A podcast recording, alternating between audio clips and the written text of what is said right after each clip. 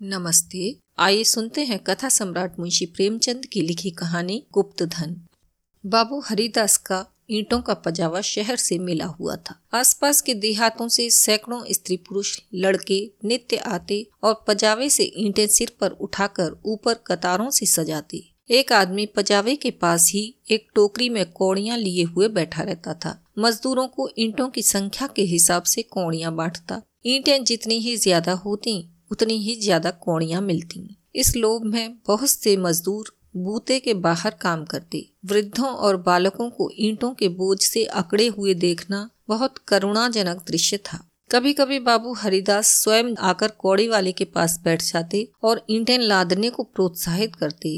यह दृश्य तब और भी दारुण हो जाता था जब ईंटों की कोई असाधारण आवश्यकता आ पड़ती। उसमें मजूरी दूनी कर दी जाती और मजूर लोग अपनी सामर्थ्य से दूनी ईंटें लेकर चलती। एक एक पग उठना कठिन हो जाता। उन्हें सिर से पैर तक पसीने में डूबे हुए पजावे की राख चढ़ाए ईंटों का एक पहाड़ सिर पर रखे, बोझ से दबे देखकर ऐसा जान पड़ता था, मानो लोभ का भूत उन्हें ज़मीन पर पटक कर उनके सिर पर सवार हो गया है।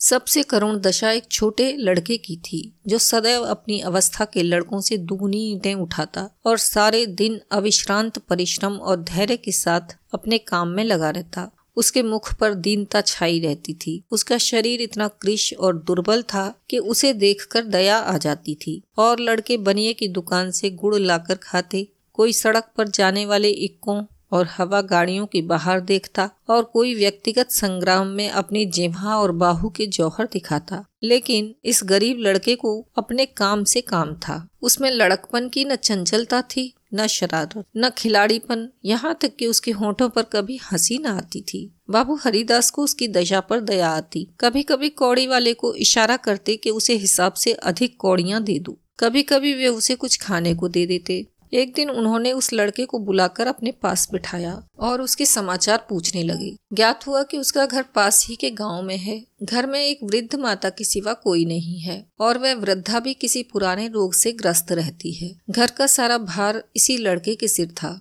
कोई उसे रोटियाँ बनाकर देने वाला भी न था। शाम को जाता तो अपने हाथों से रोटियाँ बनाता और अपनी माँ को खिलाता था। जाति का ठाकुर था, किसी समय उसका कुल धन धान्य से संपन्न था लेन देन होता था और शक्कर का कारखाना चलता था। कुछ ज़मीन भी थी, किंतु भाइयों की स्पर्धा और विद्वेश ने उसे इतनी हीनावस्था को पहुँचा दिया कि अब रोटियों के लाले थे, लड़के का नाम मगन सिंह था।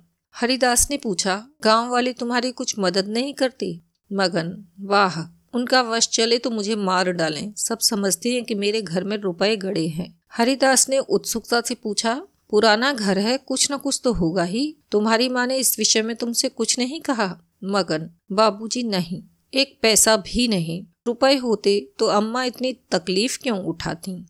बाबू हरिदास मगन सिंह से इतने प्रसन्न हुए कि मजूरों की श्रेणी से उठाकर अपने नौकरों में रख लिया। उसे कौड़ियाँ बांटने का काम दिया। और पजावे में मुंशी जी को ताकीद कर दी कि इसे कुछ पढ़ना लिखना सिखाइए। अनाथ के भाग्य जाग उठे। मगन सिंह बड़ा कर्तव्यशील और चतुर लड़का था। उसे कभी देर न होती, कभी नागा न होता। थोड़े ही दिनों में उसने बाबू साहब का विश्वास प्राप्त कर लिया। लिखने पढ़ने में भी कुशल हो गया। बरसात के दिन थे, पजावे में पानी भरा हुआ था। कारोबार बंद था। मगन सिंह तीन दिनों से गैर हाजिर था। हरिदास को चिंता हुई, क्या बात है? कहीं बीमार तो नहीं हो गया? कोई दुर्घटना तो नहीं हो गई? कई आदमियों से पूछताछ की, पर कुछ पता न चला। चौथे दिन पूछते पूछते मगन सिंह के घर पहुँचे। घर क्या था? पुरानी समृद्धि का ध्वंसावशेष मात्र था। उनकी आवाज़ सुनते ही मगन सिंह बाहर निकल आया। हरिदास ने पूछा, कई दिन से आए क्यों नहीं? माता का क्या हाल है? मगन सिंह ने अवरुद्ध कंठ से उत्तर दिया, अम्मा आजकल बहुत बीमार है। कहती है, अब न बचूँगी। कई बार आपको बुलाने के लिए मुझसे कह चुकी है, पर मैं संकोच के मारे आपके पास न आता था। अब आप सौभाग्य से आ गए हैं तो जरा चलकर उसे देख लीजिए। उसकी लालसा भी पूरी हो जाए। हरिदास भीतर गए। सारा घर भौतिक निस्सारता का परिचायक था। सुर्खी, कंकड़, ईंटों के ढेर चारों ओर पड़े हुए थे। विनाश का प्रत्यक्ष स्वरूप था। केवल दो कोठरियाँ ही गुजर करने लायक थीं। मगन सिंह ने एक कोठरी की ओर इशारे से बताया, हरिदास भीतर गए तो देखा कि वृद्धा एक सड़े हुए काठ के टुकड़े पर पड़ी हुई करा रही है। उनकी आहट पाते ही आँखें खोली और अनुमान से पहचान गई।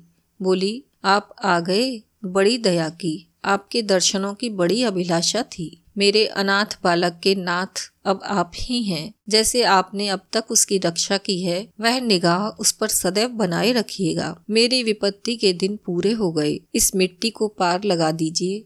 एक दिन घर में लक्ष्मी का वास था।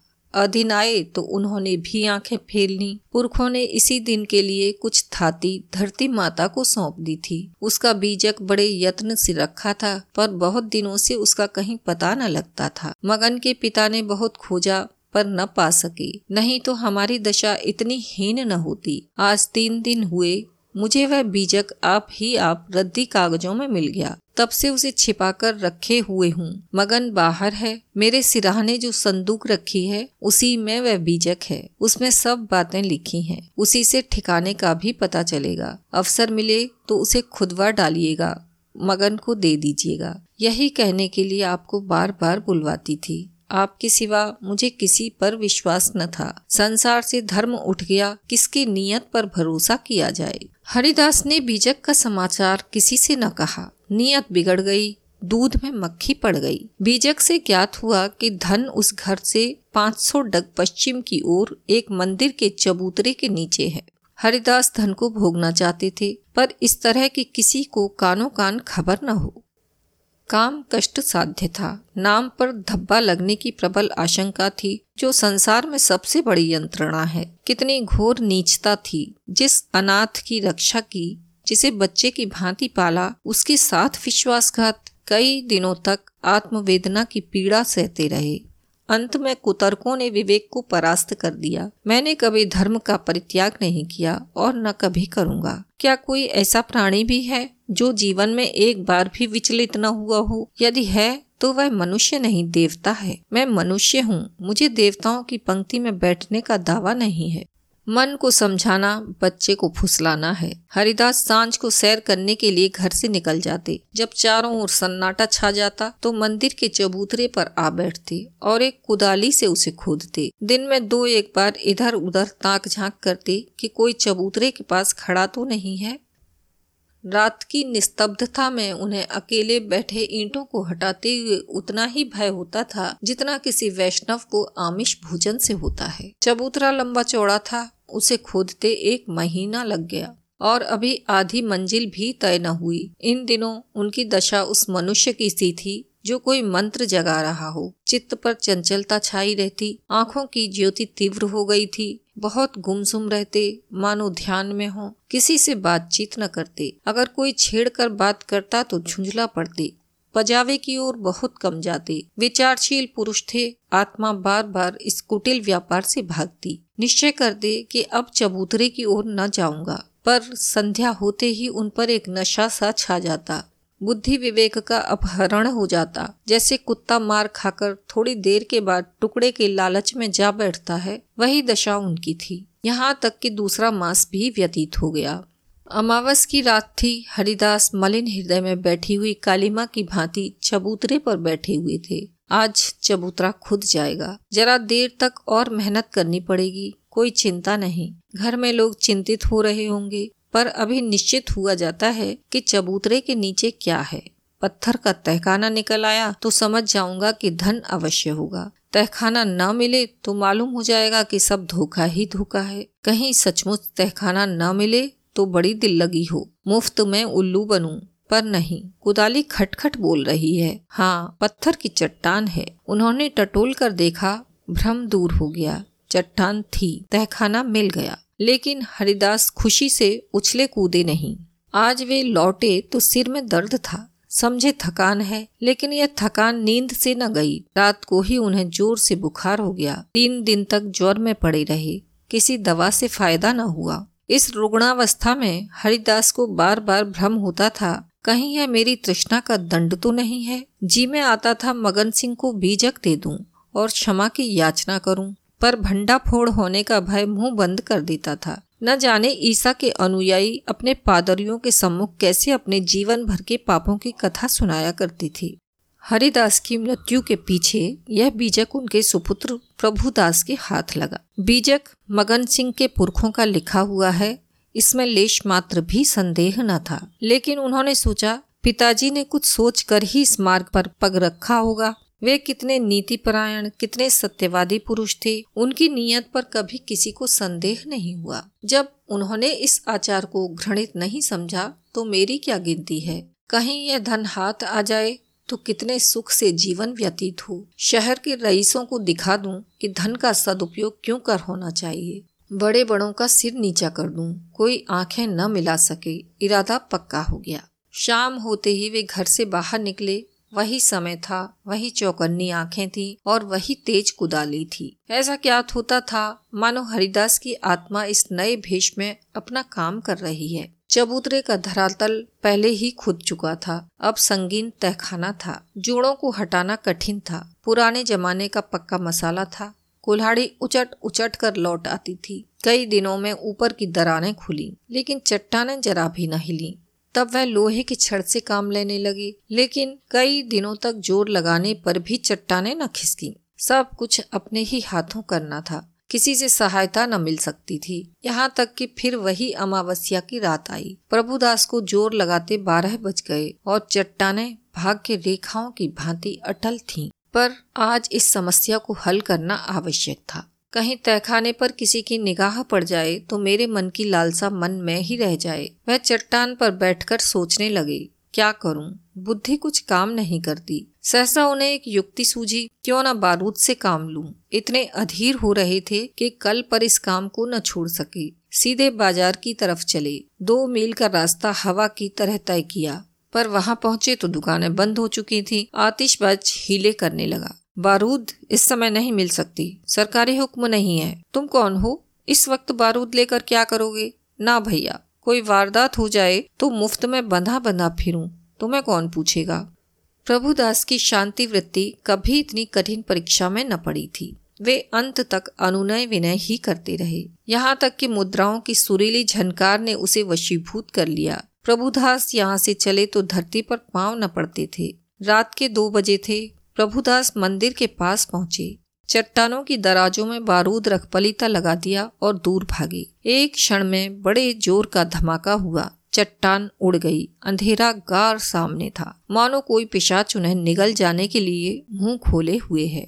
प्रभात का समय था। प्रभुदास अपने कमरे में लेटे हुए थे। सामने लोहे के संदूक में दस हज़ार पुरानी मोहरें रखी हुई थी। उनकी माता सिरहाने बैठी पंखा झल रही थी। प्रभुदास ज्वर की ज्वाला से जल रहे थे। करवटें बदलते थे, कराहते थे, हाथ पाँव पटकते थे, पर आँखें लोहे के संदूक की ओर लगी हुई थीं। इसी में उनके जीवन की आशाएँ बंद थीं। मगन सिंह अब पजावे का मुंशी था। इसी घर में रहता था। आकर बोला पजावे चलिएगा, गाड़ी तैयार कराऊं प्रभुदास ने उसके मुख की ओर क्षमा याचना की दृष्टि से देखा और बोले, नहीं, मैं आज न चलूँगा, तबीयत अच्छी नहीं है, तुम भी मत जाओ मगन सिंह उनकी दशा देखकर डॉक्टर को बुलाने चला दस बजते बजते प्रभुदास का मुख पीला पड़ गया, आँखें लाल हो गईं। माता ने उनकी ओर देखा तो शोक विमल हो गईं। बाबू हरिदास की अंतिम दशा उनकी आँखों में फिर गई जान पड़ता था यह उसी शोक घटना की पुनरावृत्ति है। वह देवताओं की मनोतियाँ मना रही थीं, किंतु प्रभुदास की आँखें उसी लोहे के संदूक की ओर लगी हुई थीं, जिस पर उन्होंने अपनी आत्मा अर्पण कर दी थी। उनकी स्त्री आकर उनके पैताने बैठ गई और बिलख बिलख कर रोने लगी। प्रभुदास की आँखों से आँसू बह रहे थे पर वे आँखें उसी लोहे के संदूक की ओर निराशापूर्ण भाव से देख रही थीं। डॉक्टर ने आकर देखा, दवा दी और चला गया। पर दवा का असर उल्टा हुआ। प्रभुदास के हाथ पाँव सर्द हो गए। मुख निस्तेज हो गया। हृदय की गति मंद पड़ गई, पर आँखें संदूक की ओर से न हटी। मोहल्ले के लोग जमा हो गए। पिता और पुत्र के स्वभाव और चरित्र पर टिप्पणियाँ होने लगी। दोनों शील और विनय के पुतले थे। किसी को भूल कर भी कड़ी बात न कही। प्रभुदास का संपूर्ण शरीर ठंडा हो गया था। प्राण थे तो केवल आँखों में वे अब भी उसी लोहे की संदूक की ओर सतृष्ण भाव से देख रही थीं। घर में कोहराम मचा हुआ था दोनों महिलाएँ पछाड़े खा खा कर गिरती थीं। मोहल्ले की स्त्रियाँ उन्हें समझाती थीं। अन्य मित्रगण आँखों पर रूमाल जमाए हुए थे जवानी की मौत संसार का सबसे करुण, सबसे अस्वाभाविक और भयंकर दृश्य है यह वज्रघात है विधाता की निर्दय लीला है प्रभुदास का सारा शरीर प्राणहीन हो गया था, पर आँखें जीवित थीं। वे अब भी उसी संदूक की ओर लगी हुई थीं। जीवन ने तृष्णा का रूप धारण कर लिया था सांस निकलती है, पर आस नहीं निकलती इतने में मगन सिंह आकर खड़ा हो गया प्रभुदास की निगाह उस पर पड़ी ऐसा जान पड़ा मानो उनके शरीर में फिर रक्त का संचार हुआ। अंगों में स्फूर्ति के चिन्ह दिखाई दिए। इशारे से अपने मुँह के निकट बुलाया। उसके कान में कुछ कहा। एक बार लोहे के संदूक की ओर इशारा किया और आँखें उलट गईं। प्राण निकल गए। अभी आप सुन रहे थे मुंशी प्रेमचंद की लिखी कहानी, गुप्त धन।